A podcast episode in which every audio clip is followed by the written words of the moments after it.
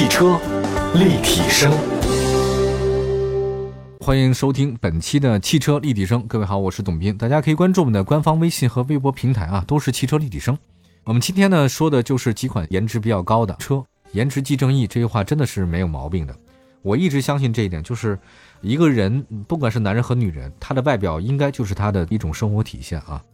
他这个相由心生，它反映的是他的内涵和他的这种睿智和他的故事感。自己生活的是不是焦虑啊？他的生活状态是不是很好，都能反映出来。我所以汽车也是如此。我觉得一个连颜值就是外表都不是他们关注的一个汽车的设计，不管你内心有多好，你不让人直接感受到，我觉得还是失败嘛，对吧？咱话糙理不糙嘛。首先说长安，长安这两年的那个设计呢还是挺好的，所以他们 UNITY 大打设计牌呀。长安旗下的紧凑级 SUV UNITY 真不贵，十一万到十三万之间，它的造型很科幻，视觉效果很突出。它之前呢还有很多购车的优惠方案，我就不讲了啊，因为这个非常多。反正就是零金融啊，什么月供啊，各种各样的，觉得买车不是负担很重。就说它的最好的外观吧，Unity 的外观方面呢，叫做无边界的格栅，哎，就是前进气格栅的边界啊，跟整个车融在一体了，就没有感觉出来说这是前进格栅，这是机器盖的，这是前大灯柱，它没有搞得这么明晰，融为一体化的一个设计，挺可爱的啊，我觉得还是挺酷的。格栅呢是菱形元素向周围扩展，融为一体。同时呢，两侧灯组呢用类似 S 型的不规则造型的设计，配合发动机盖舱的多条金线啊，提升了整个车的气势，加强了辨识度，我还蛮喜欢的。我这个颜值还确实是比较高，一个进气格栅给你搞了这么多名堂出来，我觉得还是要点赞的。这设计师们应该掉了很多头发才想出来的吧？那再看一下它那个车身侧面，车顶呢经过闭住之后的话溜下来了，再附一双腰线，感觉就是比较突出嘛。现在大家流行这种溜背的风格，双色车身。隐藏式门把手啊，永远的少年哈。另外内饰方面的话呢，长安一直都做的还不错啊，配置还是比较高的。据说它那个国产的那种 AI 芯片搭载了国内的一种车内场景认知，它有个功能我很感兴趣，就是当那中控屏啊处于熄屏状态，您只要是驾驶者啊注视屏幕一秒钟，屏幕呢马上就会自动亮起了。按我们家里的话来说，这个中间的那个显示屏很有眼力劲儿，你看它一眼一秒亮，我这个还比较厉害哈。这一秒亮当然也有其他内容啊。它也有可以判断你是不是疲劳驾驶啊啊，语音的提醒等等，还是可以的。配置方面不讲了，太多了，好的配置极多，尤其是国产的这个车型当中啊，配置甩合资的几条街。它动力方面的话呢，是蓝鲸 NE 1.5T 加蓝鲸七速湿式双离合变速箱。蓝鲸是他们家长安自己的，曾经讲过这个事儿哈，这个不说了。它的发动机的热效率达到百分之四十，满足国六 B 的排放标准。传动方面是七速湿式双离合变速箱，综合传递效果呢是百分之九十四点三。当一个企业开始注重热效率传递的时候呢，证明还是很用心在这个科技的方面的。UNI-T 隶属于长安旗下的全新系列叫引力，哎，他们这个引力系列线啊，随后这个车呢将会跟 V、VV 五、领克零一同样定位高端化的品牌进行竞争，也就是说它的竞争对手是领克和 V。摆在长安 UNI-T 前面的压力还是不小的，因为它毕竟是新来的。呃，长城搞了一个魏了啊，吉利呢搞了一个领克了，你呢也搞了个 UNI-T 了。接下来的话呢，就看看这三国杀吧。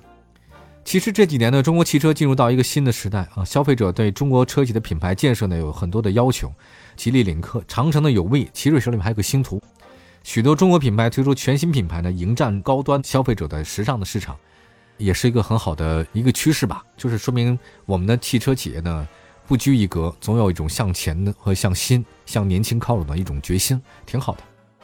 下一个车型呢，再说说吧。北京 X7 八款车型售价区间是十万四千九到二十一万六千九，其中传统燃油版的车型售价呢是十万多的，插电混呢是十八万到二十一万的。我看了一下那个外表吧，还是挺好看的。那个也搞了一个什么科幻的那个设计风格啊，什么 LED 头灯啊、LED 雾灯啊、点亮效果呀，内部矩阵式啊、大尺寸进气格栅呢。车身侧面的话呢，是贯穿式的一种腰线，从前到后增加了一些运动手感啊。另外这车呢还有隐藏式门把手，看起来比较科技一点。尺寸方面的话呢，轴距是二八零零，是紧凑级的 SUV。内饰方面的话呢，是黑银黄三色进行搭配。新车呢这个有各种各样的液晶屏，我就不讲了，因为国产的这个东西都很大。动力方面呢，是 1.5T 发动机，峰值扭矩275牛米，六档手动或者七速双离合。此外呢，新车有插混版，全系标配标准、运动和经济的三种不同风格的模式。依然是紧凑级的 SUV，它面临的竞争对手很多，像哈弗 H6，对吧？荣威 RX5 Plus 版、CS 七五 Plus 等等啊，它主要的对手就是这些。好吧，我们先休息一下，一会儿再说其他几款车型。这里是汽车立体声，马上回来。汽车立体声，买好车，用好车，就上有车以后 APP。腾讯战略投资的汽车信息服务平台，带给您真实靠谱的汽车报价，全国车辆降价信息，全市车辆最低门店。有车以后 APP，欢迎您下载。回到节目当中，您现在收听到的是汽车立体声。我们的节目呢，在全国两百多个城市嘛，都能听到我们节目。网上收听也非常的方便，直接关注我们的官方微信和微博，或在视听平台当中搜“汽车立体声”。我们来看一下今天接下来说的第三个车型吧，吉利中型的 SUV 豪越。七座 SUV 啊，真的大多数价格都不便宜啊，消费者往往都会选择合资品牌，尤其是二十万以上的购车者，选择合资品牌的可能性更高。但是在自主品牌的 SUV 当中啊，七座里面价格就上不去了，好像一直在十万到十五万之间。我们捋一下哈，现在七座的 SUV 都有哪些？三十万以上的话呢，主要是新能源吧，像那个蔚来 ES 八就是，比亚迪唐 EV、理想 ONE 这个都是啊，这个三十万以上的。另外，十五万到二十五万之间的都有哪些呢？哈弗 H 九、长安的 CS 九五、传祺 GS 八，还有荣威的 RX 八，这都是哈。呃，那么再往下呢，应该还有谁啊？就是十到十五万之间的有中华瑞虎八，瑞虎八也算吧，太多车型了。吉利豪越推三款车型，售价区间十万三千六到十三万九千六，这是一款中型 SUV 啊，实用性和空间性都主打，也是为了丰富消费者在购买中国品牌中型 SUV 的一个选择。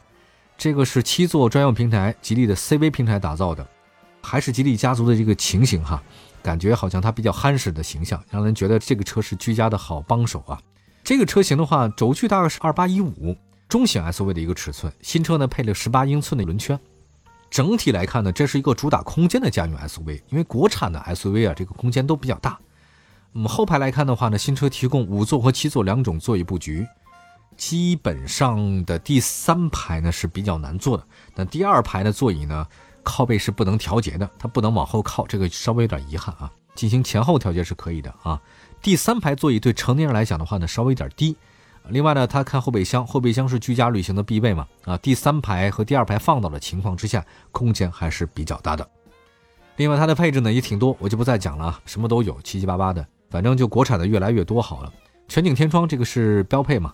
动力方面的话，搭载吉利 4G18T 的 1.8T 发动机，峰值扭矩300牛米，最大功率184啊，还算可以。匹配吉利自主研发的七速湿式双离合变速箱，满足国六 B 的排放标准。其实吉利到现在为止，它真的是为三左右的一个从较小的民营企业，成为现在中国品牌销量第一的一个企业，就是它。而且伴随着 SUV 产品的销量的增长，我觉得他们也不想让长城啊独步天下，也开始发力各种各样的 SUV 的产品啊。它那领克不就是嘛？领克一开始就 SUV。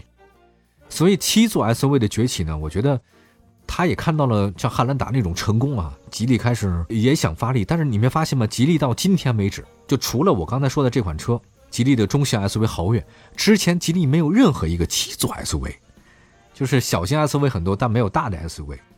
那来看它竞品吧，吉利豪越的竞品的话都有谁呢？一个是传祺 GS 八，还有比亚迪唐的燃油版和瑞虎八跟它是竞争的。它性价比比较高，但是新宝骏推出过 RS 七。可能未来 RS 七会跟豪越之间有一场血拼吧，直面竞争。刚才既然说到了这个新宝骏的 RS 七，那我们就赶紧说说这个宝骏系列的车型。新宝骏 E 三百、E 三百 Plus 这个我很喜欢这个车型，特别的可爱啊！推出六款车型，售价区间是六万四千八到八万四千八。新车定位呢是纯电动的微型车，续航里程三百零五公里，推出两座和三座版本的。这个非常小巧可爱，大家可以去网上搜一下图啊，或者关注一下我们的微信。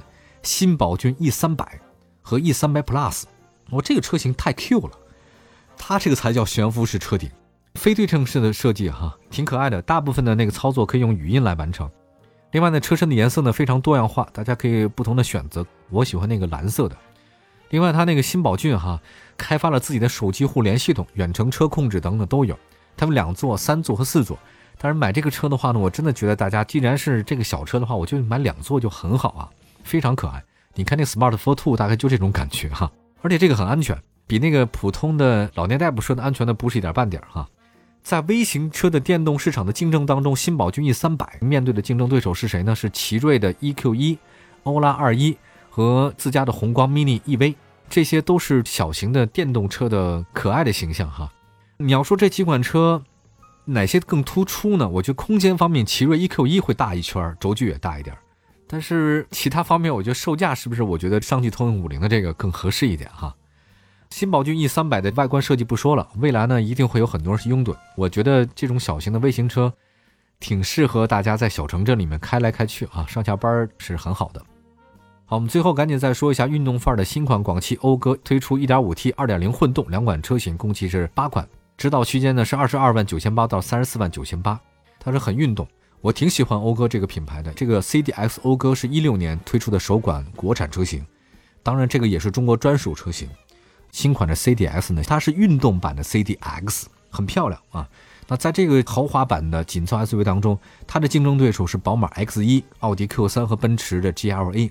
另外呢，英菲尼迪旗下有个 QS30，定价上跟 CDX 比较相符，或者说车型上比较一样的啊。讲到这边了，讴歌一直卖的都不太好。啊，整个车市确实它显得很小众，但是讴歌这个品牌我是非常喜欢的，呃，也是我可能比较关注的工程师造车这种理念的一个执行者，但很可惜啊，他卖的这个销售的方式方法呢，总是不被人所看好。希望 CDS 中期改款能满足大家对运动化和年轻化的一种需求，好吧，我们先说这些车吧。感谢大家收听我们今天的汽车立体声，祝福所有朋友过得愉快，拥有一个美好的汽车生活。官方微信和微博都是汽车立体声，大家可以找到我们。我们下次再接着聊，拜拜，朋友们，拜拜。